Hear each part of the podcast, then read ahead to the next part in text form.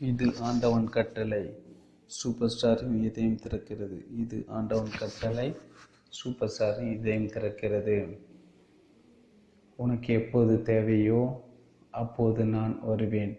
நீ கூப்பிடும் பொழுதெல்லாம் இல்லை மகாவதார் பாபாஜி. உனக்கு எப்போது தேவையோ அப்போதுதான் நான் வருவேன். நீ கூப்பிடும் பொழுதெல்லாம் இல்லை மகாவதார் பாபாஜி. உனக்கு எப்போது தேவையோ அப்போது தான் நான் வருவேன்.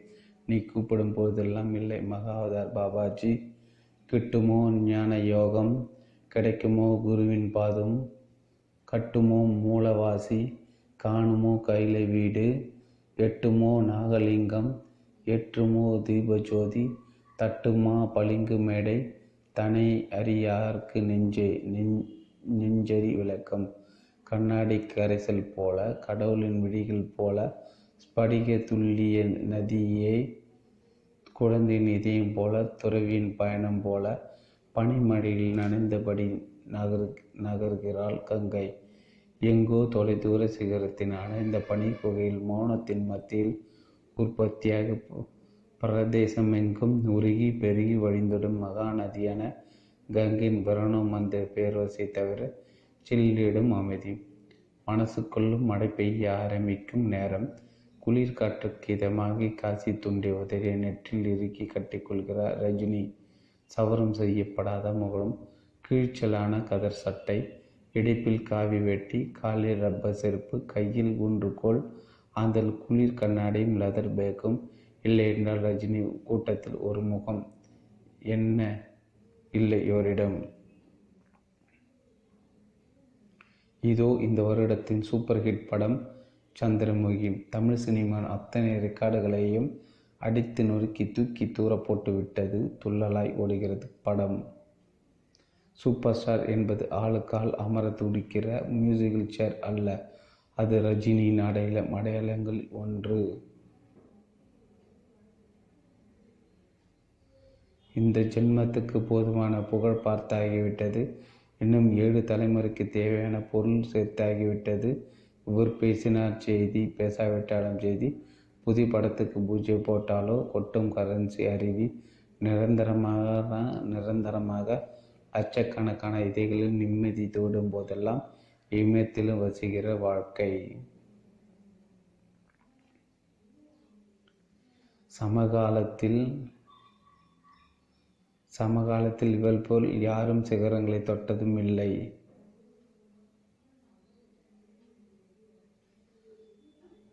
சமகாலத்தில் இவர் போல யாரும் சிகரங்களை தொட்டதும் இல்லை சர்ச்சையில் சிக்கி இவர்களுக்கு எவரின் விமர்சனம் சுட்டதுமில்லை சந்திரமுகின் வெற்றிக்கு உழைத்த உழைத்தவர்களுக்கு தன் நன்றி சொல்ல அடைத்தார் ரஜினி வீட்டில் விருந்து படைத்தார்.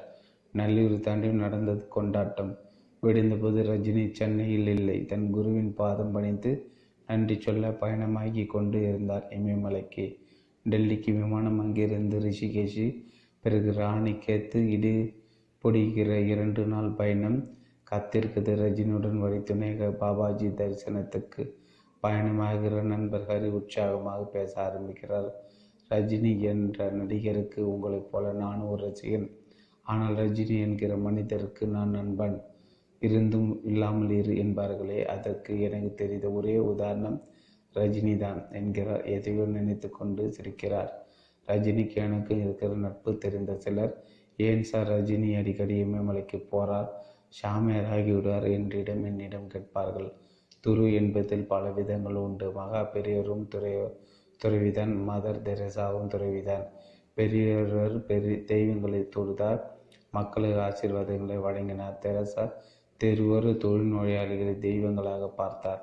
அவர்களுக்கு சேவை செய்தார். அப்படி ரஜினியிடம் என்ன கவர்ந்தது? அவர் அவரது பற்றற்ற மனசு என்கிறார் ஹரி. ரஜினி நிறைய கருத்தி கதைகள் சொல்வார் தெரியுமா? என்று பயணத்தை சுவாரஸ்யப்படுத்துகிறார் ஹரி. இதோ ரஜினி சொல்லும் கதை. ஒரு தாய் ஒட்டகம் அதன் குட்டி ஒட்டகம் பேசி கொண்டிருந்தன. குட்டி மனசில் நிறைய கேள்விகள். நமக்கு ஏன் அம்மா இத்தனை நீளமான கால்கள் என்றது குட்டி. அதுவா மகனே பாலைவனத்தின் நீண்ட மிக நீண்ட தூரம் பயணம் செய்ய வேண்டியிருக்கும். அது மணல் பூமி. அதனால் தான் நமக்கு நீண்ட கால்கள் வழங்கினார் கடவுள் என்றாள். தாய். நமக்கு ஏன் இத்தனை முரட்டு உதடுகள் கற்கள் போல பற்கள்? அதுவா மகனே பாலைவனத்தில் கிடைப்பதெல்லாம் முள் தாவரங்கள் தானே? அவற்றை மெல்வதற்கு வசதியாக கடவுள் செய்த ஏற்பாடு. நம்மளுக்கு ஏன் இத்தனை பெரிய தண்ணீர் பை? அதுவா மகனே பாலைவனத்தின் தண்ணீர் கிடையாது. அதனால் பயணத்தில் தாகம் எடுத்தால் நான் வறண்டு நாம் தடுமாறக்கூடாது என்று கருணையோடு கொண்டு கடவுள் தந்த பரிசு இது என்று தாய் ஒட்டகம் பதில் சொன்னதும் அதெல்லாம் சரி பிறகு ஏனம்மா நான் இப்படி சர்க்கஸில் இருக்கிறோம்? என்று கேட்டதான் குட்டி ஒட்டகம். இது ரஜினிக்கு மிகவும் பிடித்து போன தத்துவார்த்தமான குட்டி கதை இது ரஜினிக்கு மிகவும் பிடித்த தத்துவமான குட்டி கதை நாம் எல்லாம் சர்க்கஸ் ஓட்டங்கள் தானே? என சிரிப்பார் ரஜினி. என சிரிப்பார் ரஜினி என ஹரி சொல்லும்போது சிரிக்கிறார். சாலை ஒரு தேநீர் கடைக்குள் நுழைகிறார் ரஜினி. யாரையும் புது கஷ்டம் என்பது போல் எட்டி பார்க்கிற கடைப்பையன் ரஜினி சாப் என அலர்கிறான் பரவசகம் சத்தம் கேட்டு ஏழு எட்டு குட்டி பையன்கள் பக்கத்து காட்டுக்குள்ளே இருந்து ஓடி வருகிறார். டீ கடை மாஸ்டர் அமிதாவின் ரசிகர் அந்த காணும் தான் பார்த்த பிறகு ரஜினிக்கும் மரத்தடியில் அமைகிறார் அந்த சின்ன பையன்களிடம் பேச ஆரம்பிக்கிறார். காட்டு ராஜா ரோஜாக்கள் போல நிற சிவந்த நிறம் பூனை கண்கள் குளிர்ந்த அந்த பையன்களுக்கு கூடுதல் வசீகரித்து வழங்கி இருக்கிறது மித்வா சுன்மித்வா என லகான் பட பாடலை கீச்சிடு குரலில் பாடி கட்டுகிற பயன். தேயிலை மணக்கும் பானம் கொஞ்சம் கதகதப்பு கொட்டுகிறது. உடைத்தால் தான் படைப்பு என வாழ்கிற அந்த பயன்கள் ரஜினிக்கு அவரது பெங்களூர் பாலிய காலத்தை நினைவுபடுத்தி இருப்பார்கள் போல தன்னை மறந்து ஏகாந்தமாக ரசிக்கிறார். நல்ல பா நல்லா பாடுறான் நல்லப்பா என்கிறார் தருண் போர்வம் சுலுக்கி சிரித்து பயணம் தொடர்கிறது. தமிழ்நாட்டை கொண்டார்கள் ஒரு நடிகர் அந்த ஒளிவட்டம் எதுவும் இல்லை பாதுகாப்புக்கு யாரும் இல்லை படை பரிவாரங்கள் உதவியாளர்கள் இல்லவே இல்லை.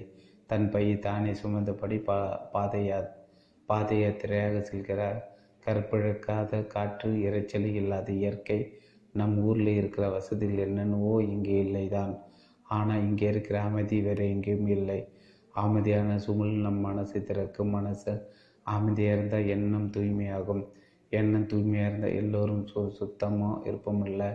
இமயமலைத்தொடரின் மிக உயர்ந்த சிகரங்கள் ஒன்றான நந்தாதேவியின் இருபத்தஞ்சாயிரத்தி அறுநூற்றி அறுபத்தி ஒரு அடிகள் அடிவாரத்தில் அல்மோரா மாவட்டத்தில் இருக்கிறது ராணிகேத். அங்கிருந்து துரோன் மலை மீது ஏற வேண்டும். புலிகள் உலாவும் அந்த மலை உச்சியில் காலங்கள் தாண்டி கம்பரத்துடன் கத்திருக்கிறது பாபாஜியின் கற்குகை பாபாஜி என்றால் வணக்கத்துக்குரிய தந்தை என்று பொருள். வணக்கத்துக்குரிய தந்தை என்று பொருள். மூன்றாவது முறையாக தன்னை தரிசிக்க தன் தாள் பணிந்து நன்றி சொல்ல வருகிற சிஷ்யனுக்கு இந்த முறை சிலிப்பொட்டும் மனவும் தர காத்திருக்கிறார் மகாமுனி பாபாஜி மகாராஜ். இத்தனை காலத்தில் ஆறு ஏழு பேர் மட்டுமே நுழைந்த முயற்சி முயற்சித்த புகை அது குந்தி கிடைக்கும். குத்தி கிழிக்கும் கூறிய கற்கள் கொண்ட அபாயகரமான குழி அது. அதற்குள் ஒரு மனிதன் உடலை திணித்து நகர்ந்து நகர்ந்து செல்வது என்பது உயிரை பணி வைக்கும் தருணம். விடுகதி தானோ இவர் வாழ்க்கை விடை தேடி தானோ இந்த பயணம். இது ஆண்டவன் கட்டளை.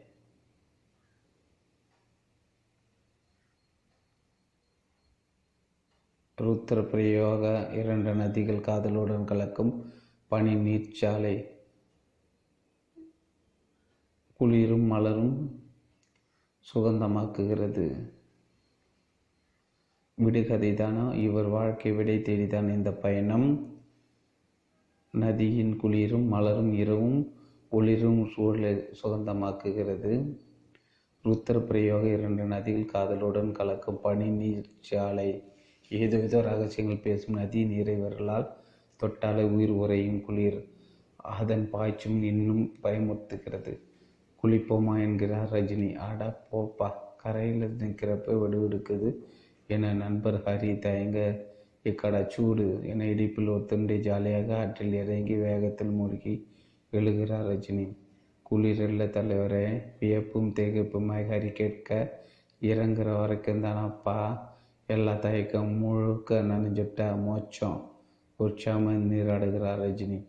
கடத்தளவு நீரில் மௌனமாய் அமர்கிறார். நிமிடங்கள் கரைய கரை நிசத்தம் தியானத்தில் முதல் விஜயத்தின் போது.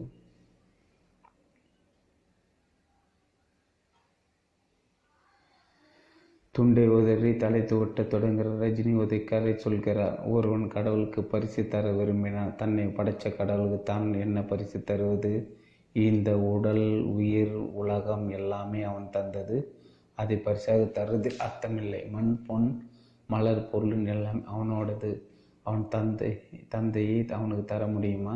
கடவுளுக்கு ஒரு பரிசு தரோம்னா அது நிச்சயம் அபூர்வமானதாக இருக்கணும்.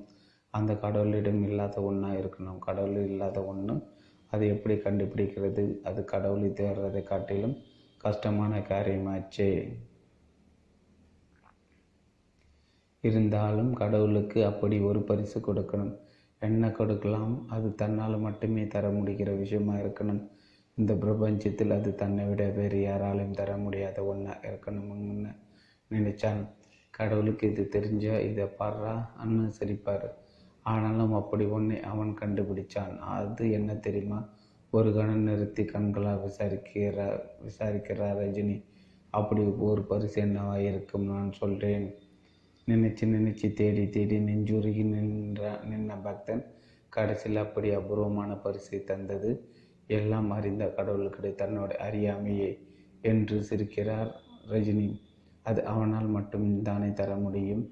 மனிதன் கடவுளுக்கு தர முடிகிற ஒரே காணிக்கு அறியாமை மட்டும்தான்.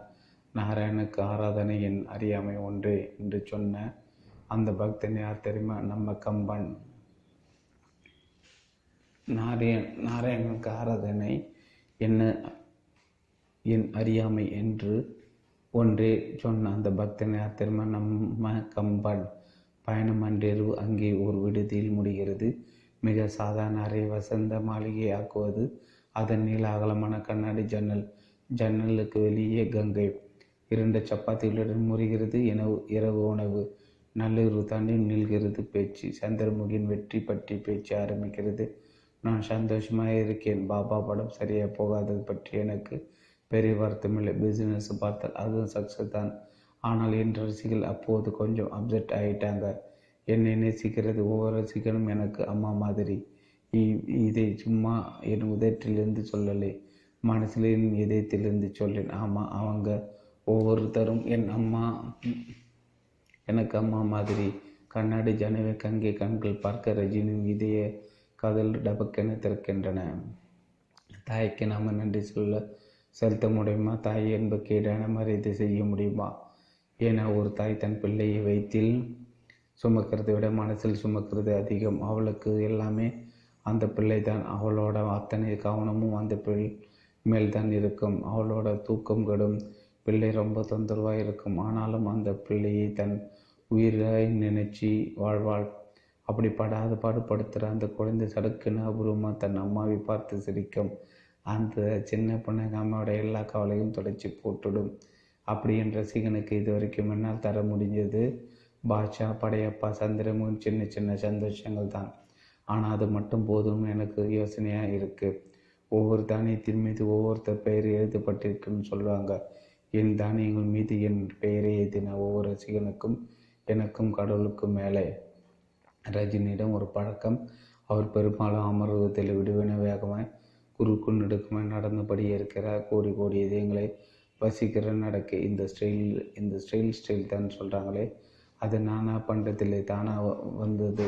முன்னெல்லாம் பரபரவன்னு என் மனசு அலைப்பாயும். ஒரு இடத்தில் இருந்தாலும் மனசு ஊரெல்லாம் ஊர்வலம் போகும். இப்போ உலகமெல்லாம் கத் கத்தினாலும் என் மனசு ஒரே இடத்தில் குவிக்க முடியுது.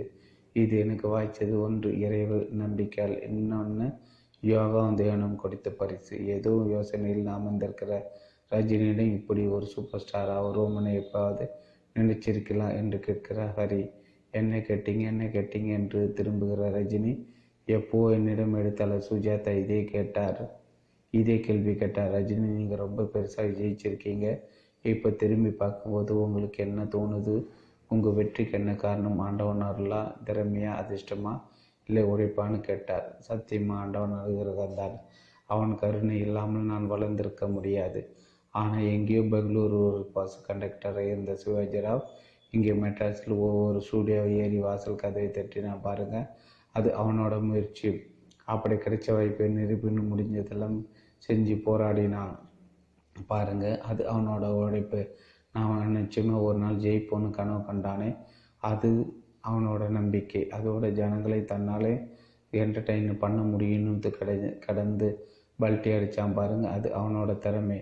அதுக்கு இந்த மக்களோட அன்பு கிடைச்சது. அவன் செஞ்ச பாக்கியம்னு சொன்னானே அதை அதான் உண்மை. கண்ணா ஒரு விதை வளர்ந்து செடியாக நல்ல மண்ணு கண்ணா ஒரு விதை வளர்ந்து செடியாக நல்ல மண் தண்ணி காற்று வெளிச்சம் இப்படி என்னென்னவோ வேணும். வேணும்னா எல்லாம் கிடைச்சாலும் முக்கியமாக அது விதைக்குள்ளே இருக்க ஒரு உயிர். அந்த உயிருக்கு தன்னால் முட்டி மோதி முளைக்க முடியுங்கிற நம்பிக்கை வேண்டும் நம்பிக்கை தானப்பா எல்லாம். அபாயகரமான சரிவுகளும் வடுக்கு பாறைகளும் நிறைந்த கரடு முரடான பாதை வழிகாட்ட ஒரு மலைவாசியும் காட்டு நாயும் முன்னே செல்ல துரோணகிரி மலை மீது துவங்குகிறது பயணம். கிடுகிடுகுன மின்னல் வேகத்தில் தொட்டுவிட முடியாத. தூரத்துக்கு சரசரன முன்னேறுகிற ரஜினி வாங்கப்பா என ஹரியையும் வெங்கட்டையும் வேகப்படுத்துகிறார். நாங்கள் வழி காட்ட வந்தோமா? இல்லை நீங்கள் எங்களுக்கு வழி காட்டி காட்டுறீங்களான்னு புரியல. தலைவரை மலைப்பாதையில் பிடிமானத்துக்காக பயன்படுத்துகிற ஊண்டுகளை ஊண்டி ஹரி கேட்க அதே ஸ்டிக்கை சுற்றியபடி உற்சாகமாக சிரிக்கிறார் ரஜினி. ரஜினி கிரியா யோகாவுக்கான தீட்சை வாங்கியது பாபாஜியின் குகையில்.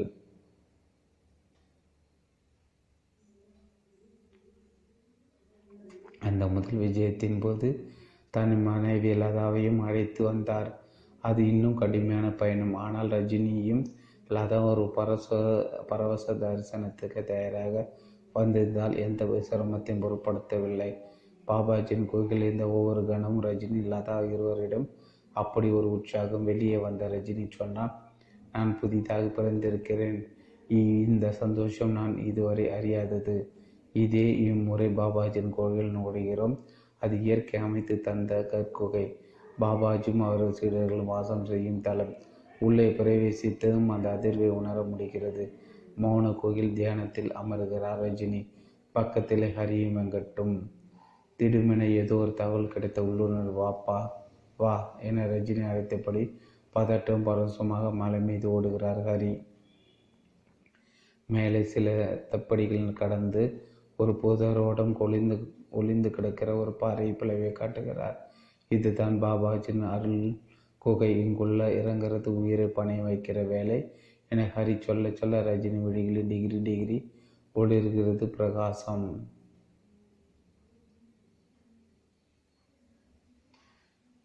ஒளிகிறது பிரகாசம். இப்போது தான் நமக்கு பாபாஜி அருள் கிடைச்சிருக்கு. தோ பாருங்க தலைவரை நம்ம பெ நம்ம பெரிய குகை பார்த்துட்டோம். இப்போவே இப்படியே சந்தோஷமாக திரும்பிடலாம். உங்கள் ரெண்டு சாய்ஸ் இருக்குது நீங்கள் பெரிய சூப்பர் ஸ்டார் சந்தோஷமான லைஃப் ஸ்டைலு அப்படியே ஜாலியாக இருக்கலாம். ஏன்னா இந்த குகைகள் இறங்கினவன் அது ரொம்ப ரிஸ்க்கான விஷயம். பகவானோட ஆசீர்வாதம் வேணும். இது கட்டாத டபிள்யூ ஷேப்பில் இருக்கிற குகை. ஒரு மனுஷன் ஊந்து ஊந்து உள்ளே போகணும். கூறு கூறான கல் குத்தி கிடைக்கும் உள்ளே என்ன இருக்குன்னு யாருக்கும் தெரியாது மனுஷன் நடமாட்டமே இல்லாத வானாந்தரம் இது இங்கே என்ன வேணா நடக்கலாம். இந்த ரிஸ்க்கு எடுக்கணுமா சொல்லுங்க. இப்போவும் உங்களுக்கு ரெண்டு சாய்ஸ் இருக்கு. ஹரி சொல்வதை கவனமாக கேட்கிற ரஜினி. கட்டவரால் நெற்றில் கோடு கிழித்தபடி சிரித்தபடி நான் ரெடி என்கிறார். முதலில் வெங்கட் இறங்குகிறார். கூறிய கருக்களுக்கு நடுவே குனிந்து வளைந்து நெளிந்து அவர் உள்ளே நகர்ந்து நகர்ந்து செல்வதை பார்க்கிறார் ரஜினியும் இப்போது தயார் பாபா என் வானம் நோக்கி வணங்குபவர் பூமிக்குள் இறங்குகிறார். கவனமா கவனமா மேலே நிற்கிற ஹரி சொல்ல சொல்ல. ரஜினி மிகுந்த சிரமத்துடன் உள்ளே இறங்கி காணாமல் போகிறார். தன்னை கண்டெடுக்க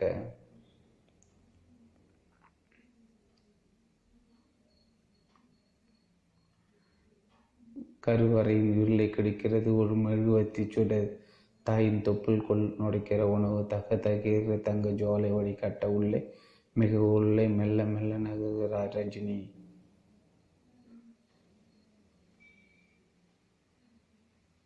தாரமாக நொறுங்கிய கண்ணாடி சில்லுக்குள் போக போல துருத்தினருக்கு கூர்க்கர்கள் தலைக்களாக தவழ்ந்து தவழ்ந்து தடரென வளர்ந்து நிமிரும் சிறிய வடி சிரமப்பட்டு உடல் திணித்து அவர் முன்னேறுகிற காட்சியை யார் பார்த்தார்? மனத்தில் குறுக்கேள்வி முளை முளைக்கும்.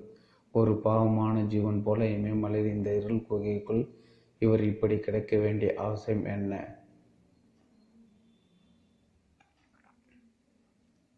புது இது அனுபவம் உங்கள் ஆத்மா சுத்திக்கு பாபா என் தர பரிசு. எல்லா அடையாளத்தையும் தொலைச்சிட்டு ஒரு சாதாரண மனுஷனா சரணாகரி அடையத்துக்கு கிடைக்கிற பரிசு? பின்னாலே தொடர போ தொடர்கிற ஹரி சொல்ல சொல்ல மின்னு விடிகளுடன் தன் குருவின் மடி தேடி மௌனமாய் நகருகிறார் ரஜினி.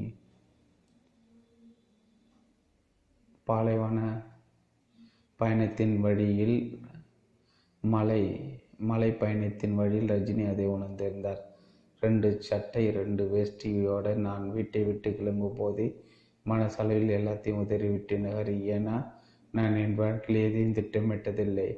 பொத்தி வச்ச உள்ளங்கை மாதிரி இருக்கு. வாழ்க்கை கண்டக்டர் டு சூப்பர் ஸ்டார்னு ஒரு என் கிராப்பை ஒரு கதை சொன்னால் யாராவது நம்புவாங்களா? நான் பஸ் கண்டக்டராக இருந்து ரொம்ப சின்ன வயசில் சின்ன வேலை சின்ன சம்பளம். ஆனால் அப்போவும் நான் சந்தோஷமாக இருந்தேன். பெங்களூரு ஸ்டைலான கண்டக்டரும் நான் தான். என் விசிலுக்கு அவ்வளோ ரசிகர்கள் இருப்பாங்க. நான் வர பஸ்ஸுக்காக ரெண்டு பஸ்ஸை மிஸ் பண்ணிட்டு காத்திருந்த பாசஞ்சர்ஸ் எல்லாம் உண்டு. இப்போ நினச்சி பார்த்தா என்னை அறியாமல் அப்போ நான் ஒரு என்டர்டெய்னர் தானே இருந்திருக்கேன். வாழ்க்கை என்னை ரோட்டில் திரிய வச்சாலும் மனசுக்குள் மகாராஜாவாக இருந்தேன். எதுக்கும் எப்பவும் பெருசாக ஆசைப்பட்டதில்லை. கிடைச்சா சந்தோஷம் கிடைக்கலாம். ரொம்ப சந்தோஷம்ங்கிறது நம்ம ஸ்டைல் கிடைச்சா சந்தோஷம் கிடைக்கலாம். ரொம்ப சந்தோஷங்கிறது நம்ம ஸ்டைலு அதே மாதிரி இறை பக்தி அம்மா முதல்ல அப்பாவை காட்டினாங்க. அதுக்கப்புறம் ஆண்டவனை தான் காட்டினாங்க. நான் கடவுள் என்றைக்குமே மறந்ததில்லை. கடவுள் என்றைக்குமே என்னை கைவிட்டதில்லை. என்னோட பிரச்சனை என்னென்னா குடும்ப தொழில் எல்லாம் அமைஞ்சு எனக்கு மாதாபிதா குரு தெய்வம்னு சொல்லுவாங்களே அதில் குரு மட்டும் அமையலை. நல்ல நல்ல வாத்தியார்கள் கிடைச்சாங்க. ஆனால் குரு கண்கள் காற்றில் அலையாய அலைப்பாய நடை தொடர்கிறார்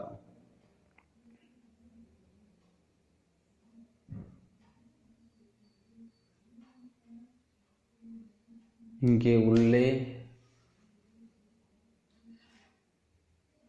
இங்கே உள்ளே பைக்குள் தேடி எடுத்த ஒரு டாச்சி உயிர் பெறுகிறது.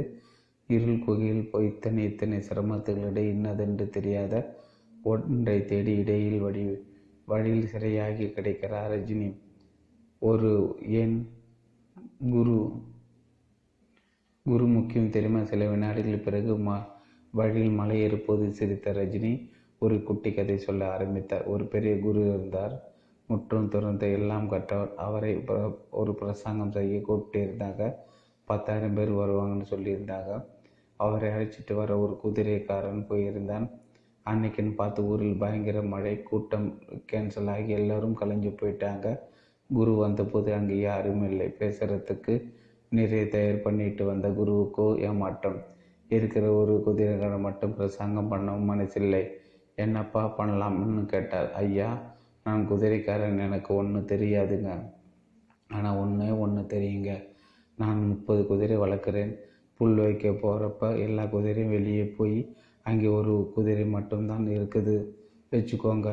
நான் அந்த குதிரைக்கு தேவையான புல்லை வச்சுட்டு திரும்புவேன்னா பொல பொலையரன்னு அரைஞ்ச மாதிரி இருந்தது குருவுக்கு.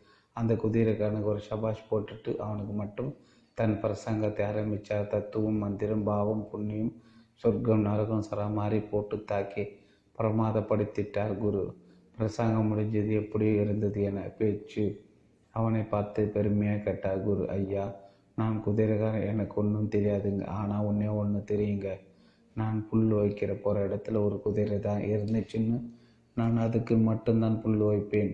முப்பது குறை குதிரைக்கான புள்ளையும் அந்த ஒரு குதிரை கொட்டிட்டு வர கொட்டிட்டு வர மாட்டேன். அவ்வளோதான் குரு தெரிச்சிட்டார். எல்லோரையும் சிரிக்க வைத்தது ரஜினி ரசித்த ரஜினி.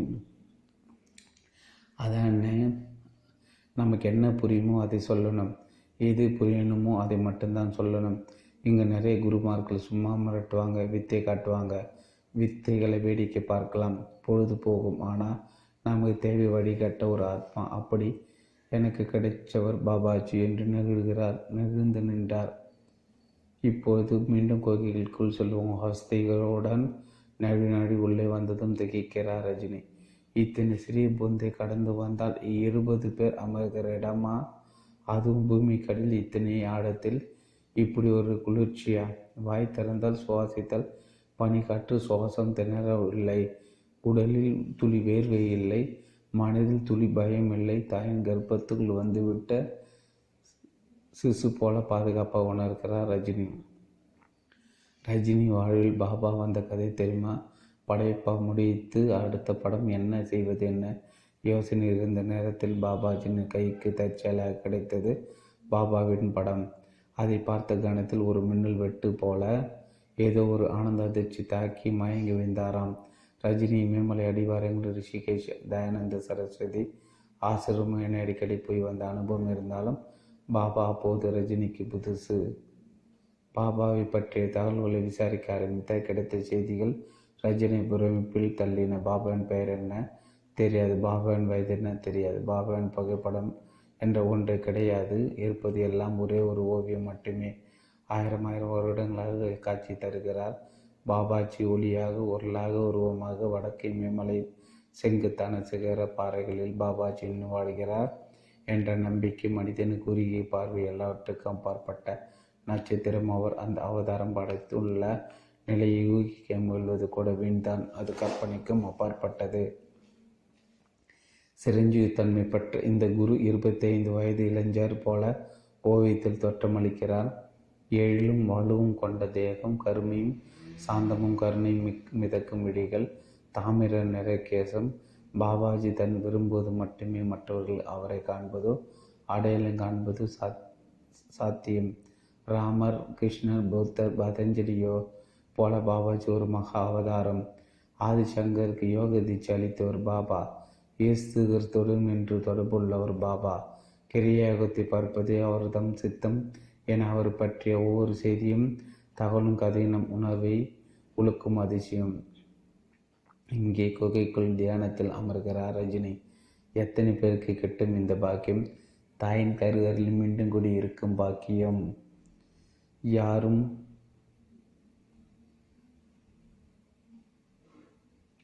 கூடியிருக்கும் பாக்கியம்.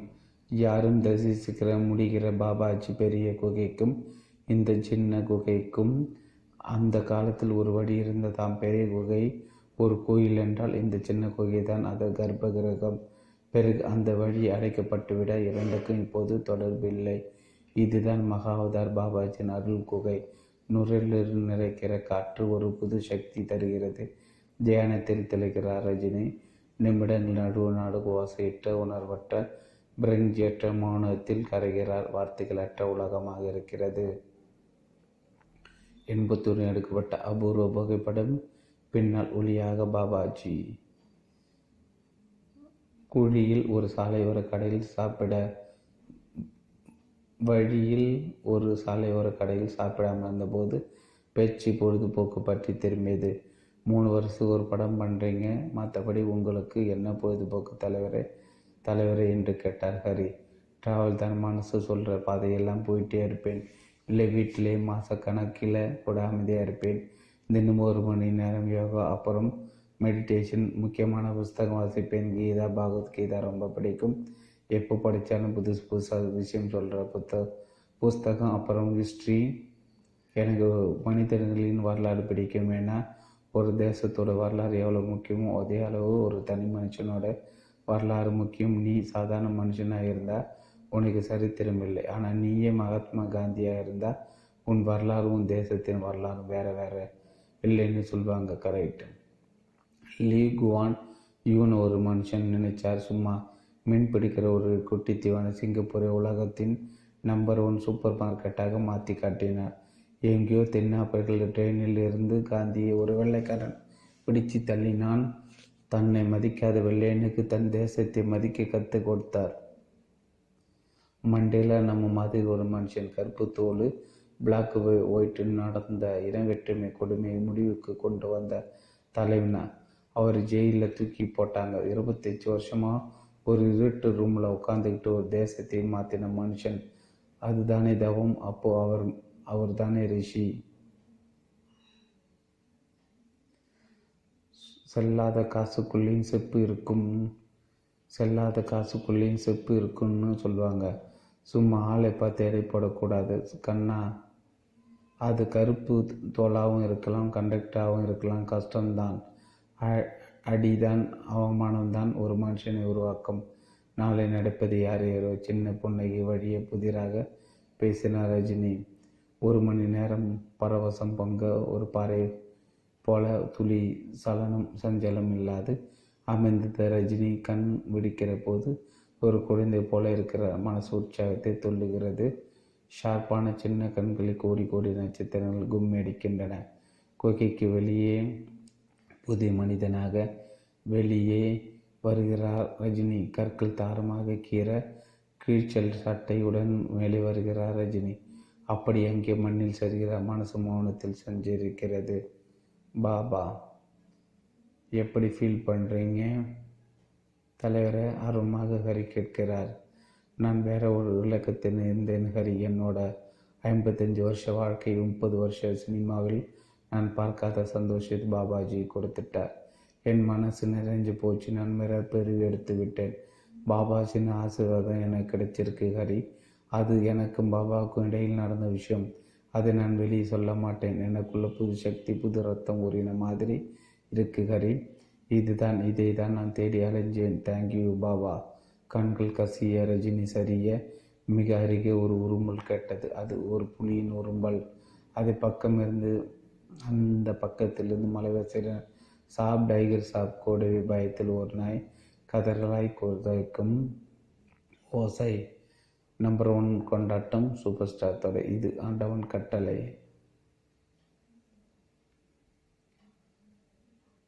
ஃபீகிலும் தீகியுமாய் கலவர முகம். பயந்த உறைந்த கண்களுடன் வார்த்தை வராமல் தடுமாறுகிறார் மலைவாசி. பக்கத்தில் இருக்கிற நாய்க்கும் நடுக்கம் குறையவில்லை. சாப் டைகர் சாப் புலி வந்துருச்சு. பதத்தோடு விவரிக்கிறார். நீங்கள் நீங்கள் குகைக்குள் போயிட்டீங்க. நான் இங்கே தனியாக நாயோட உட்கார்ந்துருந்தேனா? மலையேறி வந்த அசதியில் கொஞ்சம் கண் அசந்துட்டேன். திடீர்னு நாய் குறைக்கிற ஆரம்பித்ததும் கண்மூழ்ச்சி பார்த்தா டைகர் சாப் தூரத்தில் நின்று பார்க்குது. அந்த பக்கம் நீங்கள் குகைக்குள்ளே இருக்கீங்க. இந்த பக்கம் புலி வருது. என்ன நடக்கும்னு ரொம்ப பார்த்துட்டேன் சாப் பெரிய புலி சும்மா முரட்டு உடம்பு அசைஞ்சு அசைஞ்சு வ வைத்த கலகிருச்சு சாப் கடகடவன கொட்டிய மலைவாசியின் தோலை எடுத்து அணைக்கிறார் ரஜினி. கொஞ்சம் சாந்தமாக இருங்க. நம்ம இருக்கிற இடத்துக்கு அவங்க வரல. அவங்க இடத்துக்கு தான் நம்ம வந்திருக்கோம். அதான் இது யாரடா? புதுசாக மனுஷன் வந்திருக்காங்கன்னு பார்க்க வந்திருக்காங்க என்று அவர் தூள் கை போட்டு சிரிக்கிறார் ரஜினி. அஞ்சு நிமிஷம் அப்படியே நின்றுச்சு அப்புறம் மெல்ல இந்த புதர் பக்கம் தான் இறங்கிச்சு என்று கை காட்டுகிற மலை வீசின கூழ் கூழ் நாம் அவங்க கெஸ்டப்பா என்கிறார் குறும்பாக. புலிகள் உலாவும் கனகத்தில் குளிர் மலை சிகர சரிவில் ரஜினி நிற்கிறார். நெஞ்சு நிறைய ஆழமாக சுவாசிக்கிறார். தன் கை காப்பை சரி செய்தபடி ஏகாந்தமான மனநிலையில் கொஞ்சம் காலாக நடக்கிறார். பழக்கமான அந்த செம்பு காப்பு தவிர இப்போது ரஜினி கையில் புதுசாக ஒரு அழகு காப்பு மின்னுகிறது. கொஞ்சம் தங்கம் கொஞ்சம் வெள்ளி கொஞ்சம் செம்பு என மூன்று கம்பிகள் கொண்ட முறுக்கு. இது கிரியா யோகா பெற்றதற்கான தீட்சையின் போது ரஜினிக்கு அணிவிக்கப்பட்ட காப்பு இது. தைவானில் தயாராகி அமெரிக்காவில் தாயா மாதாவிடம் ஆசீர்வாதம் பெற்று ரஜினி கையில் வந்து அமர்ந்த வளையும் இது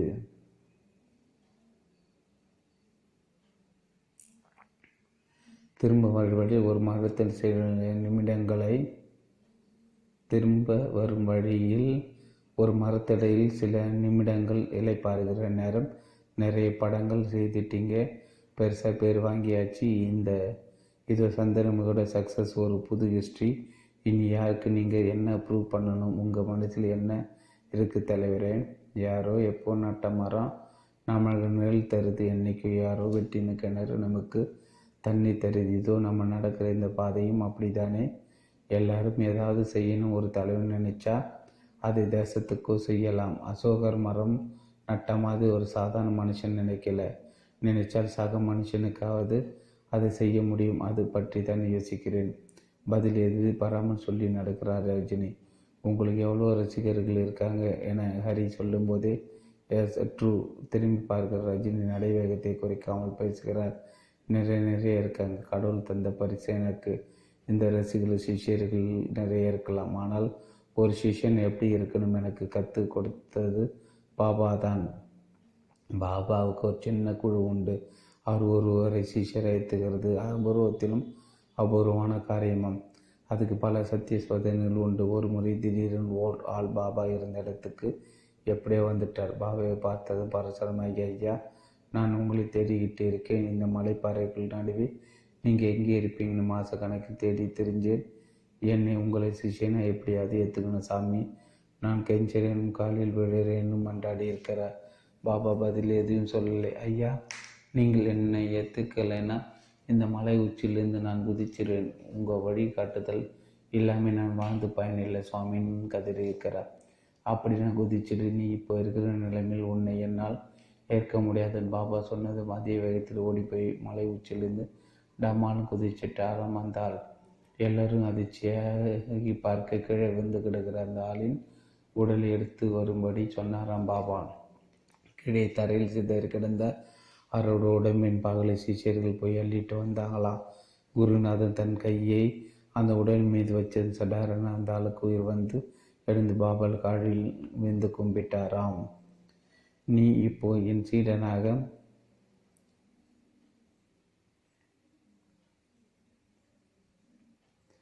நீ எப்போ என் சீடனாக தயாராக உள்ளாய்? உயிர்ப்பு கிடாத சீடை பார்த்து பாபா சொன்னாராம் நீ என் கடுமையான பயிற்சியை தேறிட்ட. அழிவற்ற எங்கள் கோவில் நீயும் இப்போ ஒருவன். அவரை தன்னுடன் சேர்த்துக்கிட்டார். ஒரு யோகின் சுயதரன் பக்கத்தில் புத்தகத்தில் படித்தேன். ஒரு குருவுக்கு சிஷியனா? அப்படி இருக்கணும். சரணாகதி தானே இருக்கிறதுல பெரிய அன்பு. ஏதோ பேசியபடி நடக்கிறார். ரஜினி மகிழ்ச்சியாக இருக்கிறார்.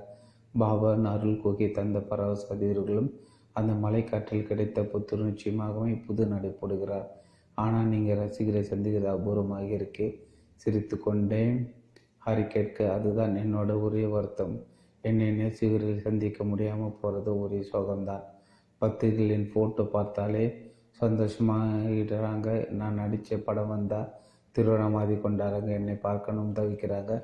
ஆனால் அதுக்கு அவங்க நிறைய செலவழிக்கிறாங்க. பணம் நேரம் எனர்ஜின்னு நிறைய. என் ரசிகர்கள் நிறைய பேர் அப்பாவி மனுஷனுங்க மனுஷங்க. கூலி வேலை பார்க்குறாங்க. அவங்க உழைச்சதன் அவங்க குடும்பத்துக்கு சாப்பாடுங்கிற மாதிரி கஷ்டப்படுறாங்க.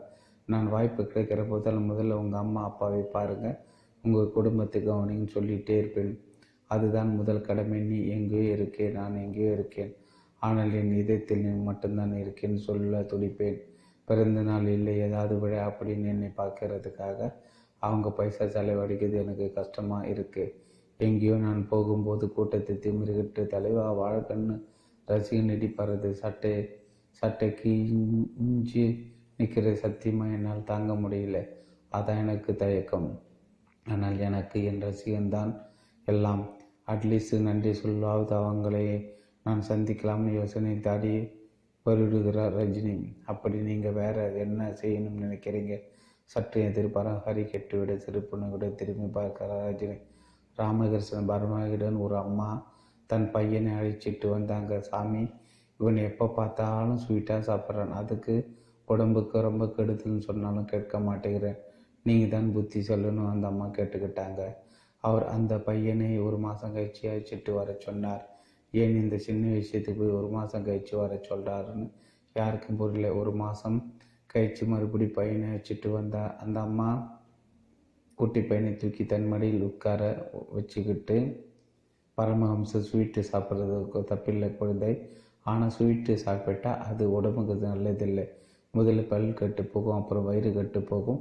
கொஞ்சம் கொஞ்சம் உடம்பே கெட்டு போயிடும். அம்மா சொல்கிறது உன் நல்லதுக்கு தான் கண்ணான்னு சொல்லி அனுப்பிச்சார்.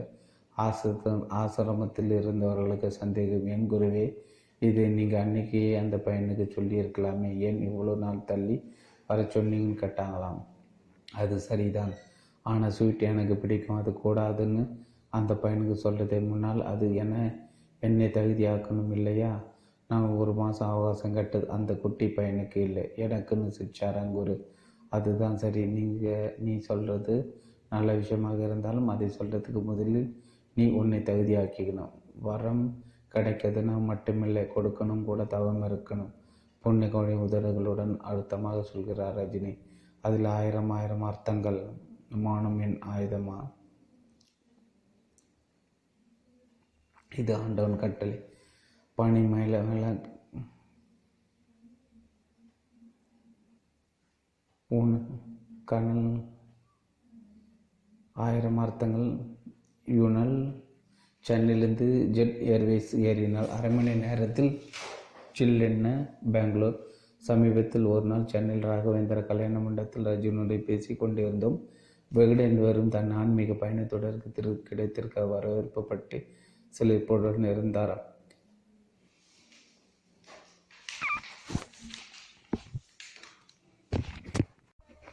இது ஆண்டவன் கட்டளை. கனல் சென்னையிலிருந்து ஜெட் ஏர்வேஸ் ஏறினால் அரை மணி நேரத்தில் ஜில்லென பெங்களூர் சமீபத்தில் ஒரு நாள் சென்னையில் ராகவேந்தர் கல்யாண மண்டபத்தில் ரஜினியுடன் பேசி கொண்டிருந்தோம். விகடனும் வெளிவரும் தன் ஆன்மீக பயணத்தொடருக்கு கிடைத்திருக்க வரவேற்பட்டு சிலிப்புடன் இருந்தார். இமயமயலம் பயணம் பற்றி ஒரு ஆன்மீக தொடருக்கு இப்படி ஒரு வரப்பு வரவேற்பு கிடைக்கும் இங்குன்னு நான் எதிர்பார்க்கல. ரொம்ப நல்ல ரெஸ்பான்ஸ் வெரி குட் பிரமாதம் என்றார். பாபாஜியின் மகத்துவங்கள் பற்றி நிறைய எடுத்து சொன்னார். நம்ம ரிலாக்ஸ்டாக பேசலாம். நிறைய பேசலாம். பெங்களூர் மீட் பண்ணலாம் என்று அழைத்தார். பொதுவாக ரஜினி ஓய்வுக்கும் தனிமைக்கும் மட்டுமே பெங்களூரு தேர்ந்தெடுப்பார். முதல் முறையாக அங்கே நமக்கு அழைப்பு. ஜூன் பத்து பெங்களூர் ரேஸ் கோர்ஸ் ஏரியா அமைச்சர்கள் உயர் அதிகாரிகள் தொழில் அதிபர்கள் என பிரபலங்கள் வசிக்கிற வசீகரமான பகுதி. ஏரியாவை இப்போது கூடுதல் முக்கியத்துவத்துடன் கவனிக்கிறது. கர்நாடகா அரசாங்கம் காரணம் ரஜினி. ஹாய் கருப்பு ஊர்தா வெள்ளை பைஜாமில் துள்ளலாக வரவேற்கிற ரஜினியிடமிருந்து நமக்குள்ளும் பாய்க்கிறது உற்சாக மின்சாரம். வாங்க இங்கே இதான் நம்ம வீடு என உள்ளே அழைத்து செல்கிறார். சும்மா சிம்பிளாக நீட் அண்டு ஸ்வீட்டு ஹோம் என வீட்டை சுற்றி காட்டுகிறார். எளிமையான டபுள் பெட்ரூம் ஃப்ளாட் ஏராளமான சினிமா மியூசிக் ஆல்பங்கள் ஒரு ஷெல்ஃப் நிறைய புத்துகள் சுவரில் பாபாச்ச படங்கள் ஒரே ஒரு உதவியால் மட்டும் உடன் இருக்கிறார். இங்கே நான் மட்டும்தான் திடீர்னு நினைச்சா பறந்து வந்துடுவேன் என சிரிக்கிறார் ரஜினி. தமிழ்நாட்டில் பிரபலமான தலைமுறை கோது விரல்கள் காட்டில் ஆ கபடி ஆடுகிற கைகளை பாதி பேசிவிட்டு இருக்கின்றன. புருவங்கள் ஒரு இடைப்படி ஒரு முறை இடது வளம் நடக்கிற ரஜினி காப்பி ஆர் டீ என்ன சாப்பிடலாம் என கேட்டு ஹலோ என குரல் கொடுக்க பெங்களூருக்குள் இருக்க. இதமான தேநீர் கோப்பைகள் இறக்குமதியாகின்றன. ரஜினி சார் நீங்கள் ரொம்ப அபூர்வமான பொருளாக ஆகிட்டீங்க. அதுவும் மீடியா முன் ரஜினி வர்றது அபூர்வத்தில் அபூர்வம் ஆகிடுச்சு என்றதும் சிரிக்கிறார். இது எப்படி ஆகி போச்சுன்னா முதல்ல ஷூட்டிங் நடந்தால் வெளியே போகலாம்னு? இல்லை சார் கூட்டம் தாக்கு பிடிக்க முடியாது. ஸ்டூடியோவில் செட்டு போட்டு எடுத்துடலாம்னு சொல்ல ஆரம்பிச்சு ஆரம்பித்தாங்க அப்புறம் மைசூர் பெங்களூர் ஷூட்டிங்கு போக வேண்டியதாச்சு. இப்போ கொஞ்சம் கொஞ்சமாக வளர்ந்து ஒரு கட்டத்தில் சும்மா நான் வெளியே வரதே முடியாதுன்னு ஆகி போயிடுச்சு. ஆனால் எப்பவும் நான் அதே ஆளு தான் ஏன் மௌனத்தை உங்கள் ஆயுதமாக தேர்ந்தெடுத்தீங்க? நத்திங் ஸ்பெஷல் முன்னெல்லாம் ப்ரெஸ்ஸுன்னா ஆறே பேர் வருவாங்க. ஆனால் இப்போ ப்ரெஸ்ஸு மீட்னாலே அது எது பப்ளிக் மீட்டிங் மாதிரி நடக்குது. இருநூறு பேர் எல்லாம் வர்றாங்க பொதுவாக ப்ரெஸ்ஸில் நிறைய நண்பர்கள் உண்டு. ஆனால் ஒரு சிலர் இது ஒரு சிலர் மட்டுமே கொஞ்சம் குறும்பு பண்ணிடுறாங்க. கைப்பட படுத்திடுறாங்க என் மேரேஜில் ஆரம்பித்து டாட்டர் மேரேஜ் வரைக்கும் என்னென்னலாம் எழுதிட்டாங்க அது தப்பில்லை. பட் ஐ ரெஸ்பெக்ட் ப்ரெஸ் நீங்கள் அபூர்வராகலும் படத்தில் இதுதான் பாரு வீடியோன்னு சரியில்லைன்னு கதையை தள்ளிட்டு உள்ளே வருவீங்களே. அப்போ அந்த சினிமா பிரபுவே சத்தை. ஒரு வாய்ப்பு நினச்சிங்களா? இல்லை. இதுதான் நீ நம்பி நம்பினீங்களே வாழ்க்கை தான் எவ்வளோ நாள் கனவு போராட்டத்துக்கு அப்புறம் என கிடைச்ச வாய்ப்பு அது? சினிமா ட்ராமன் சான்ஸ் தேடி தெரிஞ்சதால் கண்டக்டர் விழுந்து என்னை டிஸ்மிஸ் பண்ணின நேரம் அது பெரியதாக சிரிக்கிறார். ஐயோ அது பெரிய கதை. ஆனால் சினிமா எனக்கு இப்படி ஒரு வாழ்க்கை தரும்னு நினச்சி கூட பார்த்தது இல்லை. ரொம்ப தூரம் கடந்து வந்துட்டேன். இதோ இப்போது கோடை விடுமுறை முடிஞ்சு ஸ்கூல் எல்லாம் திறந்தாச்சு. ஆனாலும் சந்திரமுகி எல்லாம் ஷோலும் ஹவுஸ்ஃபுல் ஆகுது இந்த வெற்றி உங்களுக்கு உணர்த்தியது என்ன? என்றது விருவென தலை கோதிப்படி நாள் நாலைந்து வினாடிகள் தீர்க்கமாக பேசுகிற ரஜினி. பிரமாதமாக சிரிக்கிறார். டெஃபினட்டாக ஹிட் ஆகும் நல்லா ஓடும்னு எனக்கு தெரியும். ஆனால் இத்தனை பெரிய வெற்றியை எதிர்பார்க்கல. ரொம்ப சந்தோஷமாக இருக்குது தமிழ் மக்கள் என்மேல் வச்சுக்கிற அன்பு ஒரு துளியை கூட குறையில்லைன்னு உணர்ந்தேன். ஒரு பக்கம் கிளாமரான சினிமா லைஃப் ஸ்டைல் இன்னொரு பக்கம் ஆன்மீகம். அதையும் இமயமலைக்கெல்லாம் போய் தனிமையில் தன்னை தேடுகிற ஆன்மீகம். ஒரே நேரத்தில் எப்படி இரண்டு வேறு தலங்கள் உங்களால் இயங்க முடியுது? ம் இதுதான் நிஜம். சினிமா தான் ரஜினி. ஆன்மீகம் அது வந்து அப்பப்போ போயிட்டு வர்றது. கொஞ்சம் கொஞ்சமாக மனசு அதில் லை லைக்க ஆரம்பிச்சிருக்கு. ரெண்டும் கலந்தது நான். மனுஷனுக்கு முதல் ஆசைகள் கனவில் ஒரு கற்பனை உலகில் மிதப்பான். அப்புறம் தேவையில் அதுக்காக ஒர்க் அவுட் பண்ணுவான். அது கிடைச்சதும் தானாக ஒரு ஆடம்பரம் வந்துவிடும். நினைச்சதெல்லாம் செய்ய ஆரம்பிப்பான். அப்புறம் மலரும் நினைவுகள் எங்கேருந்து வந்தோம் எப்படி வளர்ந்தோம்னு நினைப்பு ஓடும் இப்படியே போகிறப்ப சட்டுன்னு மனசுள் ஒரு வேக்கம் வறுமை தனிமை வரும். நாம் யார்? என்ன பண்ணிட்டு இருக்கணும்? இந்த பிறவிக்கு ஒரு அர்த்தம் தர தோணும். எது செஞ்சாலும் சரி நல்லது செய்யணும். ஒரு முடிவெடுத்து செயல்பட்டா நிச்சயம் அந்த வெற்றிடத்தை ஈடுகட்டிடலாம். ரஜினிக்கு அழகு சிம்பிளிசிட்டி தான் இதுதான் உங்கள் இயல்பா? இந்த லைஃப் ஸ்டைலில் உங்களுக்கு அமைஞ்சது எப்படி? தெரியல இப்படி இப்படி தான் இருக்கேன். பொதுவாக எனக்கு தேவைகள் பெருசாக இருந்ததில்லை. எனக்கு எப்பவும் மன நிம்மதி மட்டும்தான் முக்கியம். மற்ற எல்லாம் ரெண்டாம் பட்சி தான் இப்படி இருக்கணும் அப்படி இருக்கணும் நான் ஒரு நாளும் நினச்சதில்லை. இதுக்கு பேர் சிம்பிளிசிட்டேன் ஓகே இதுதான் எனக்கு ரொம்ப பிடிச்சிருக்கு. எல்லோருக்கும் அம்மா அப்பா சொல்லி கொடுத்தது நிறைய நம்பிக்கை வரும். ரஜினி சாருக்கு இப்படி வந்தது? நல்ல கேள்வி. இறை நம்பிக்கை முதல்ல எப்போ எப்படி வந் வந்துச்சுன்னு சொல்ல தெரியல. ஆனால் ஒரு ஏழு எட்டு வயசில் எனக்கு மனசுக்குள் மூணு உருவங்கள் வந்து போகும். ஒரு ஒன்று ஹிமாலயா ஹிமாலயஸ் இன்னொன்று சுவான் அன்னப்பறவை அப்புறம் கமலம் லோட்டஸ் தாமரை. இரவின் மேல் ஆழமாக எனக்கு நம்பிக்கை வந்ததுக்கு நிறைய சம்பவங்கள் இருக்குது அது ரொம்ப பெரிய ஏரியா. அப்புறம் என் பிரியர் பொதுவாக கடவுள் முன்னால் ஒவ்வொருத்தரும் ஒரு விதமாக நிற்பாங்க சில பேர் சாமி எனக்கு அது வேணும் இது வேணும் நிறைய கோரிக்கைகள் வைப்பாங்க. சிலருக்கு கோரிக்கை இருக்காது. டோட்டலாக சரண்டர் ஆகிடுவாங்க. இன்னும் சிலர் கடவுளுக்கு நன்றி சொல்ல போவாங்க. தேங்க்ஸு கிவிங் மட்டுமே அவங்க பிரார்த்தனையாக இருக்கும். என் பிரேயர் ஒவ்வொரு கட்டத்திலும் ஒவ்வொரு விதமாக இருந்திருக்கு. இப்போ என் பிரேயர் எல்லாம் இறைவா உன் நினைவோடு என்னை வச்சிரு. எப்போதும் அது போதும் அவ்வளோதான் நீங்கள் திட்டம் போட்டு கணக்கு போட்டு தான் எப்பவும் செயல்படுவீங்களா? இல்லை உங்கள் இன்ஸ்டியூஷன் உங்களை வழி நடத்துதா? நிச்சயமாக உள்ளுணர் தான். எப்பவுமே நமக்கு ஆண்டவன் சொல்ல தான் நாம் செய்கிறோம் இந்த கணக்கு போட்டு காய் சமாச்சாரமே தெரியாது. மனசு என்ன சொல்லுதோ அப்படியே போயிட்டே இருப்பேன். பர்சனலாக ஒரு கேள்வி. ரஜினி சாருக்கு ரெண்டு பிள்ளைகள் எப்போதாவது அடாடா நமக்கு ஒரு பையன் பிறந்தால் எப்படி இருந்துக்கணும் யோசிச்சது உண்டா துளியும் தயல் நவர் ஆண் பிள்ளை இல்லைன்னு யோசிச்சது இல்லை. ரெண்டு பெண் குழந்தைகள்னு சந்தோஷப்படுற நேரங்களே அதிகம்.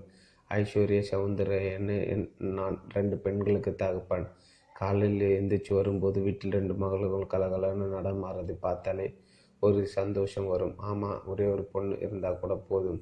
அந்த விட்டு உயிர் வந்துடும். ஏன்னா பெண் சக்தியே தாய். ஒரு வீட்டில் ஆம்பளை கட்டு போயிட்டா அந்த குடும் குடும்பத்தை பொண்ணு எப்படியாவது படைக்க வச்சுடுவா. ஆனால் ஒரு பெண்ணு கட்டு போயிட்டா அந்த குடும்பம் அஞ்சு போயிடுன்னு சொல்லுவாங்க.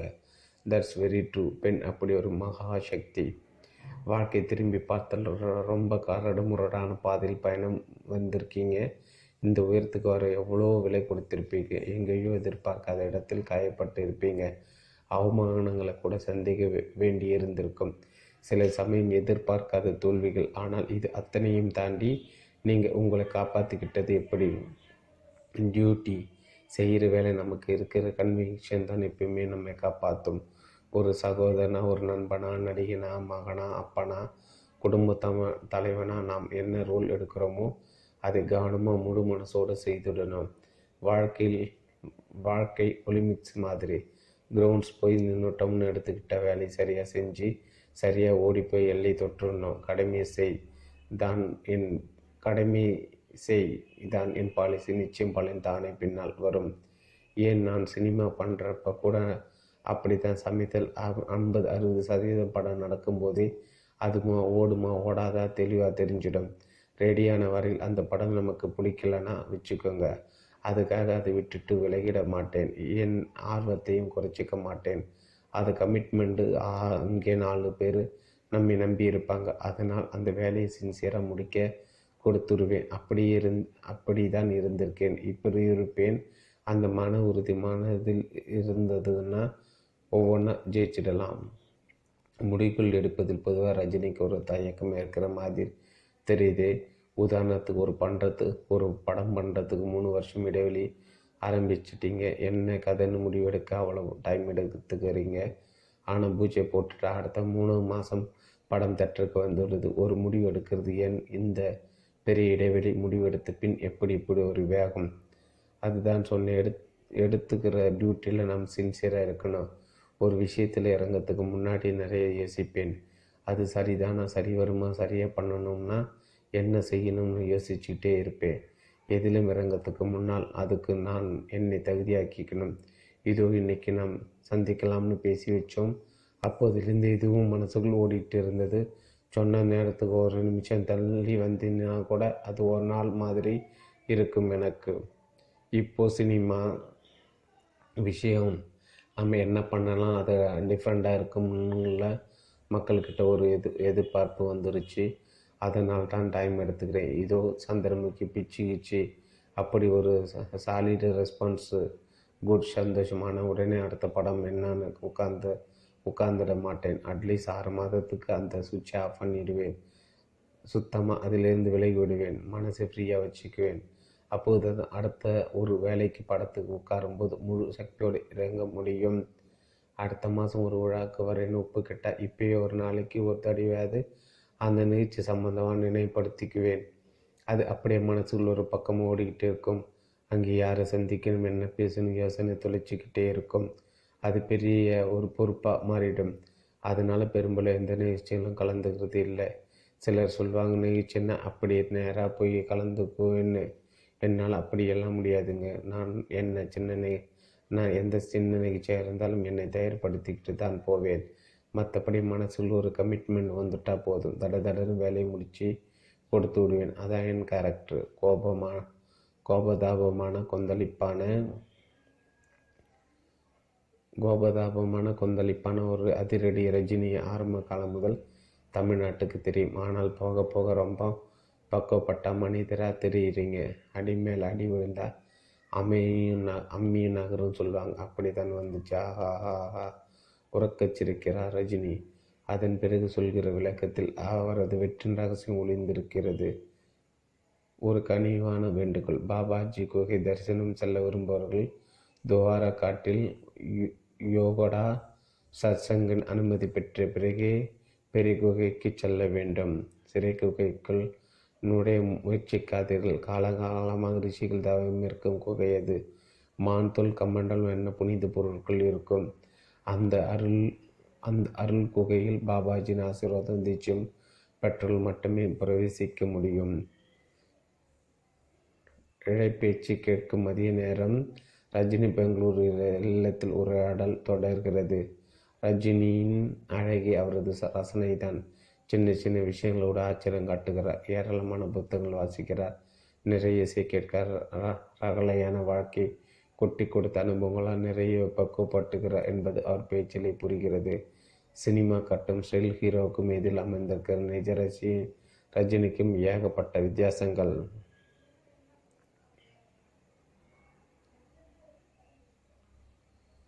கோபதாமான கொந்தளிப்பான ஒரு அதிரடிய ரஜினி ஆரம்ப காலம் முதல் தமிழ்நாட்டுக்கு தெரியும். ஆனால் போக போக ரொம்ப பக்குவப்பட்ட மனிதராக தெரியுங்க அடிமேன் அடி விழுந்தால் அம்மி நகர சொல்லுவாங்க. அப்படி தான் வந்துச்சு. ஆஹா உறக்க சிரிக்கிறார் ரஜினி தன் கை மடிப்பை சரி செய்தபடி சொல்கிறார். காலமுங்கிற ஒரு சிற்பி இருக்க இருக்கான்ல அவன் சும்மா டிங்கு டிங்குன்னு நம்மளை செதுக்கிற செதுக்கிடுவான் அப்போ ஐம்பத்தஞ்சு வருஷ வாழ்க்கை கற்றுக் கொடுத்த அனுபவத்தை எல்லாம் பார்த்தாச்சு. நல்லது கெட்டது எல்லாம் பார்த்தாச்சு. சர சரன்னு தூக்கிட்டு வந்து இங்கே உட்கார வச்சு வாழ்க்கை. இந்த சினிமா பேர் புகழ். எல்லாத்தையும் தூக்கி தூரம் வச்சுட்டு ஒரு நிமிஷம் தனியாக உட்காந்து பார்த்தா சம்பாதிச்ச ஒரே விஷயம் இந்த தமிழ் மக்களின் அன்பும் நல்ல மனிதர்களின் நட்பு தான் அதுதான் கிரேட் கிஃப்ட் சொத் அதனால் மனசு செட் ஆகிருச்சு. எல்லாத்துக்கும் ப பழகிருச்சு. தெரிஞ்சோ தெரியாமல் யாராச்சும் துன்பம் கொடுத்தாலும் சரி அவங்களுக்கு சேர்ந்து சந்தோஷம் தர ஆரம்பிச்சு ஆரம்பி ஆரம்பித்தேன் do your duty give the best அந்த வகையில் ஐ எம் ஹாப்பி நட்புக்கு நண்பர்களுக்கு ரொம்ப முக்கியத்துவம் கொடுக்கிற மனித ரஜினி ஒரு நல்ல நண்பனை தேர்ந்தெடுப்பது எப்படி? கொஞ்சம் சொல்லுங்களேன். ஃப்ரெண்ட்ஷிப் இஸ் லைஃப் அதுக்கு தனியாக ஒரு கிராமர் கிடையாது. ஒரு நல்ல நண்பன் அமையிறதே வரும். ஏன்னா யார்கிட்டையும் பழகி பழகி தான் புரிஞ்சிக்க முடியும். கஷ்டத்தில் தான் நண்பன் யார் பகைவன் யாருன்னு தெரியும். நம்ம பழகிறவன் எதுக்காக பழகிறான் அவன் ஆஃபர் சூனிஸ்டா செல்ஃபிஷா அவன் நிஜமாக நண்பனா இல்லையா பகைவனா அப்படிங்கிறதெல்லாம் காலப்போக்கில் தான் தெரியும். நண்பர்கள் ஏன்? முக்கியம்னா நாம் நண்பர்களோடு தான் வளர்கிறோம் சொல்லப்போனால் நல்ல நண்பர்கள் தான் வ வளர்கிறோம் கெட்ட பழக்கங்களே இல்லை நல்ல பழக்கங்களோ எது வந்தாலும் நட்பினால் தான். அதனால் ஒருத்தன் நல்லவனாக இருக்கிறதுக்கும் கெட்டவனாக மாறத்துக்கு நட்பு தான் காரணம். அதனால் தான் யாருக்கிட்ட பழகும்போது அவங்களை நண்பன் ஏற்றுக்கிறதுக்கு முன்னால் யோசிக்கணும். ஏற்றுக்கிட்டால் அந்த நட்பை கடைசி வரை காப்பாற்றணும் நான் அப்படி தான் ஏ டு இசட் நண்பர்கள் தான் எனக்கு செல்ஃபில் சினுங்க எடுத்து பார்க்கிறார். ரஜினி பதில் சொல்லி முடித்த இடத்தை மனசில் ஓட்டி பார்த்து நண்பன் என சிரிக்கிறார். தமிழ்நாட்டில் எல்லோருக்கும் தெரிஞ்ச முகம் நீங்கள் அதனால் உங்களுக்கு ப்ரைவேசி கிடையாது. நினச்ச மாதிரி வெளியே நடமாட முடியுது. இது உங்களுக்கு கஷ்டமாக இருக்குமா? கஷ்டம்தான். அதுவும் என்னை மாதிரி ஒருத்தனுக்கு ரொம்ப கஷ்டம். இந்த உலகத்தில் எதுவும் ஃப்ரீயாக கிடையாது கண்ணா. ஒவ்வொன்றுக்கு ஒரு விலை இருக்குது அதை கொடுத்தே ஆகணும். எனக்கு பயம் பாதுகாப்பு பற்றியெல்லாம் கவலை இல்லை. இந்த அன்புக்கு கொடுக்குற விலை. அதனால் இதுவும் பழகிருச்சு. இதோ இப்போ சமீபத்தில் ஒரு நாள் சும்மா தோணுச்சு. என் ஃப்ரெண்டு ஒருத்தரை பார்க்க சர்ப்ரைஸாக அவர் வீட்டுக்கு போயிட்டேன் போன வேகத்தில் கெ கிளம்பி காரில் ஏறும்போது பார்த்தா பக்கத்து வீட்டுக்காரங்க யூஎஸ்ல இருந்து சம்மர் ஹாலிடேக்கு வந்தாங்களாம். குழந்தை அவங்க அம்மா அப்பா எல்லோரும் திக்குன்னு என்னை ஆச்சரியம் பார்க்குறாங்க. நின்ன கூட்டம் குடிரும்னு சிரிச்சுக்கிட்டு நான் காரை எடுத்து கீரை போட்டு கிளம்பினப்போ அந்த லேடி வீட்டுக்குள்ளே போய் ஒரு கேமராவோட ஓடி வரதை பார்த்தேன். ஆனால் அதுக்குள்ளே கார் கிளம்பிடுச்சு. நண்பன் ஹரிவுடன் ரெண்டு தெரு தாண்டி போனால் அப்புறம் அடடா ஆசை கேட் ஆசை ஆசை ஓடி வந்தாங்க. அப்செட் ஆகியிருப்பாங்களேன்னு தோணிச்சு. திரும்ப வண்டியை ஒரு யூ டர்ன் போட்டு மறுபடியும் அங்கே போய் அந்த குழந்தையை தூக்கி கொஞ்சிக்கிட்டு ஒரு ஃபோட்டோ எடுத்த பிறகு தான் வந்தேன். அவங்களுக்கு சந்தோஷம். அந்த குட்டி குழந்தை க்யூட்டாக அப்படி ஒரு சிரிப்பு சிரி குட் அது நல்ல விஷயம். ஆனால் எங்கேயோ ஒரு ஃப்ரெண்டுக்கு இட இறக்கு இற இறப்புக்கு போய் நிற்கும் போதும் அங்கே என்னை ரஜினி ரஜினிக்கு சுற்றி சுற்றி வந்து பார்த்தாங்கன்னா தட்ஸ் ரியலி டிஸ்டர்பிங் என்கிறது என்கிற தலை உலுக்கி. சரி வெ வெளியிலே போகிறதுல அப்படி இருக்கும்போது இன்றைக்கி வெளியில் என்ன நடக்குதுன்னு எது ஃபேஷன் மக்கள் ரசனை என்ன அரசியல் நிறுவனம் என்ன இதெல்லாம் எப்படி தெரிஞ்சுக்கிங்க அதுக்கு தான் மீடியா இருக்குது ஃப்ரெண்ட்ஸ் இருக்காங்க. அப்புறம் பிரைவேசி இல்லைன்னு சொல்லி நான் ஒரே இடத்துல முடங்கிறது ஆள் கிடையாது. நிறைய ட்ராவல் பண்ணுறேன் சினிமா உங்களுக்கும் இளையராஜாவுக்கும் ஆன்மீகம் ஆன்மீகம்னு இன்னொரு பரிணாமம் இருக்குது இருவரும் உள்ளுக்குள் அது பற்றி ப பகிர்ந்துருக்கீங்களா? ராஜா சாரை நான் கூப்பிட்றதே சாமின் தான். இதோ இப்போ பெங்களூர் கரம்ப கிளம்பி வர்றதுக்கு முன்னாடியே ராஜாவை பார்க்க அவர் வீட்டுக்கு போயிருந்தேன் திருவாசகத்தை போற்றி பாடி ஒரு மியூசிக் ஆல்பம் பண்ணி முடிச்சிருக்கார் இல்லையோ? அந்த மியூசிக் கேட் அப்படி மனசு மிதக்குது. அது சும்மா ஒரு வேலைன்னு நினச்சி பண்ணியிருந்தால் வந்திருக்காது. அதில் பிரமாதமான ஜீவன் இருக்குது ஒரு தபஸ் மாதிரி தான் அதை செஞ்சிருக்கிறார் ராஜா. அதுக்கான விழாவுக்கு நான் வரணும் கூப்பிட்டு இருந்தாங்க. ஆனால் விழாநாத்தை நான் ஊரில் இருக்க மாட்டேன். அதான் அவர் வீட்டுக்கு சந்திக்க போயிருந்தேன். எனக்கும் ராஜாவுக்கும் ஒரு நெருக்கம் உண்டு. அவர்தான் ரமணா ரிஷியின் ஃபோட்டோ புத்தகமெல்லாம் எனக்கு முதல்ல தந்தவர். அதுக்கு பின்னாடி தான் நான் திருவண்ணாமலை போக ஆரம்பித்ததெல்லாம் சினிமா தாண்டி எங்களுக்குள் ஆழமான நட்பு எப்பவுமே இருக்குது இமாலய பயணங்கள் தான் உங்கள் வாழ்க்கையை மாற்றி அமைச்ச அமைச்ச முக்கியமான விஷயமா? எஸ் என் வாழ்க்கையில் கடந்த பன்னிரெண்டு வருஷங்கள் மிக முக்கியமான காலகட்டம். சொல்லப்போனால் இந்த பன்னெண்டு வருஷங்கள் தான் நான் ஹிமாலயஸ் போக ஆரம்பித்ததும் அங்கே என்ன ஸ்பெஷலாக இயற்கை பிரம்மாண்ட விஸ்வரூபம் எடுத்து நிற்கிறப்போ அது முன்னாலே நாம் குழந்தை ஆகிவிடுவோம். பொதுவாக குழந்தைங்க மனசில் எப்பவுமே இருக்க மனசில் எதுவுமே இருக்காதுன்னு சொல்லுவாங்க. ஃபாஸ்ட்டு ஃபியூச்சர்னு எந்த கவலையும் குழப்பமும் இருக்காது. அது எப்பவுமே க்ளீன் ஸ்லேட்டு வெட்கம் அகங்காரம் போட்டி பொறாமை எதுவும் அவங்க மனசில் இருக்காது. அப்படி ஒரு லேசான மனசு இளமையமலைக்கு போகும்போது நமக்கு வாய்க்கும். எப்பவுமே துரு துருன்னு இருக்கிற நீங்கள் அங்கே எப்படி பல மணி நேரம் ஒரே இடத்தில் அமைதியாக இருக்கீங்க?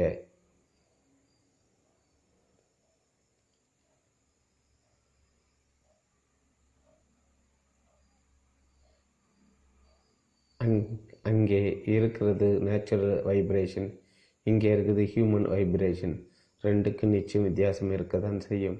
பாபாஜி குகைக்கு போகிறப்ப அந்த அமைதி தானாக வந்துடும் யாராக இருந்தாலும் அப்படி ஒரு அமைதிக்கு ஆளாகிடுவாங்க.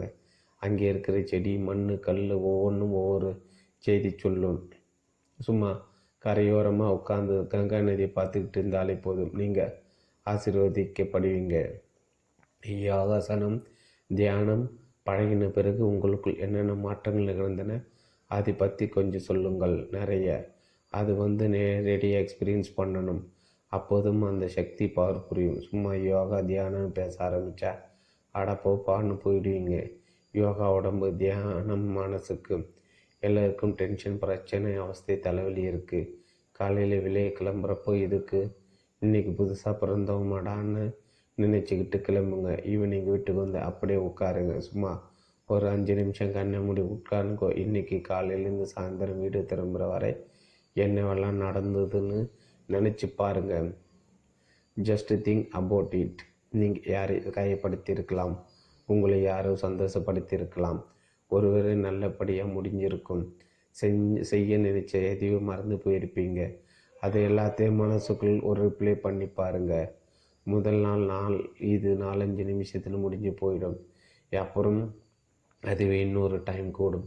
எங்கேயோ ஒரு மூமெண்ட்டில் நடக்கு தடக்குன்னு நீங்கள் உங்களை மறந்து ஒரு சூனியத்துக்குள் போய் வருவீங்க. அந்த அனுபவம் தனி எனர்ஜி தரும். கிரியாயோகவை முறையாக கற்று தர நல்ல மாஸ்டர்ஸ் இருக்காங்க. யோ யோகுடா சத் சங்கில் போய் பாருங்கள் கற்றுக்கிட்டா இன்னும் நல்லா இருப்பீங்க. இது என் எக்ஸ்பீரியன்ஸ்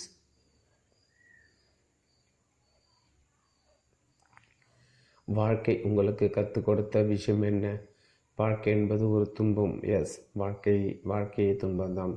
அதில் இன்பம் அப்பப்பட்டம் வந்து விட்டு போகும். இதை புரிஞ்சுக்கிட்டா போதும். எதையும் ஜஸ்ட் லைக் இட்டு லைக் தட்டு தாண்டி போயிடலாம். சினிமா தேர கொஞ்ச காலம் வெளியேயும் நடமாட ஆரம்பித்ததில் நீங்கள் புரிஞ்சுக்கிட்ட விஷயம் என்ன? அட எல்லோரும் மனுஷங்க தானே நம்ம சுற்றி ஏமாத்திரம் நிறையா இருக்கான். அவங்கக்கிட்ட இருந்து நம்மளை காப்பாற்றிட்டாலே போதும். வாழ்க்கை ஜெயிச்சிடலாம். கடகடான ரசனையுடன் சிரிக்கிறார் ரஜினி. இதோ இப்போ சந்திரமுகி சக்ஸஸுக்கு அப்புறம் மறுபடியும் ரசிகர் கம்பீரமாக நெஞ்சு நிமித்தி நடமாடுறாங்க. ரசிகர்கள் என் என்ன சொல்ல விரும்புகிறீங்க நான் அமிதாப் பச்சனுக்கு ஃபேன் ரசிகன்னா சும்மா இவ்வளவோ அவ்வளோன்னு இல்லை. அப்படி ஒரு ரசிகன் நான் இப்போவும் எப்போவோ அவரிடம் இது மாதிரி ஒரு கேள்வி கேட்டப்போ அமிதாப் விஜய் சொன்ன ஒரே பதில் ஃபாலோ த சன் சூரியனுக்கு முன்னாடி நீ எழுந்துச்சின்னு எங்கள் அப்பா சொன்னார். வாழ்க்கையில் நான் எந்த இடத்தை தொட்டத்துக்கு ஒரே காரணம் அதுதான். அதை செய்ய ஆரம்பித்த பிறகு எனக்கு எல்லாமே நல்ல விதமாக நடக்க ஆரம்பிச்சதுன்னு சொன்னாங்க. அது நூற்றுக்கு நூறு கரெக்ட் இப்படி நிறைய பேர் சொல்கிறதுக்கு இருக்குது முக்கியமான ஒரு விஷயம் சொல்லிடுறேன். ஒன்றே ஒன்று அதுவும் நான் ஏற்கனவே சொன்னதான் குடும்பத்தை கவனிங்க. தாய் தகப்பனை சகோதரி சகோதரி குழந்தைகளை பாருங்கள் உங்கள் குடும்பத்தை காப்பாற்றுங்க அது ஒழுங்காக செய்ய ஆரம்பிச்சுட்டாலே இந்த மனுஷனுக்கு தானாக ஒரு பவர் வந்துடும். அந்த சக்தியை வச்சு இன்னும் பல நூ நாலு பேருக்கு நல்லது செய்யலாம். அப்படி வரப்போ நானும் ஒரு சக்தியாக இருப்பேன். தன் படங்கள் மூலம் தமிழ்நாட்டுக்கு ரஜினி தந்த ஏராளமான சந்தோஷம். ரஜினி தமிழ் மக்கள் திரும்பி கொடுத்தது அளவில்லாத அன்பு. யோசித்து பார்த்தால் இது உணர்வுதியான பண்ணம் இதை தாண்டி உங்களை நேசிக்கிற தமிழ் மக்களின் நலனுக்கு ஆக்கப்பூர்வமான ஏதாவது செய்யணும். எப்போதாவது யோசிச்சது உண்டா? அப்படி ஏதாவது ஒரு திட்டம். இப்போ உங்கள் மனசில் இருக்கா ஒரு ஒரு வினாடி தீர்க்கமான மௌனம் காக்கிறா ரஜினி. நம் கண்கள் பார்த்து அழுத்தமாக சொல்கிற இருக்கு ஹவ் இஸ் இட்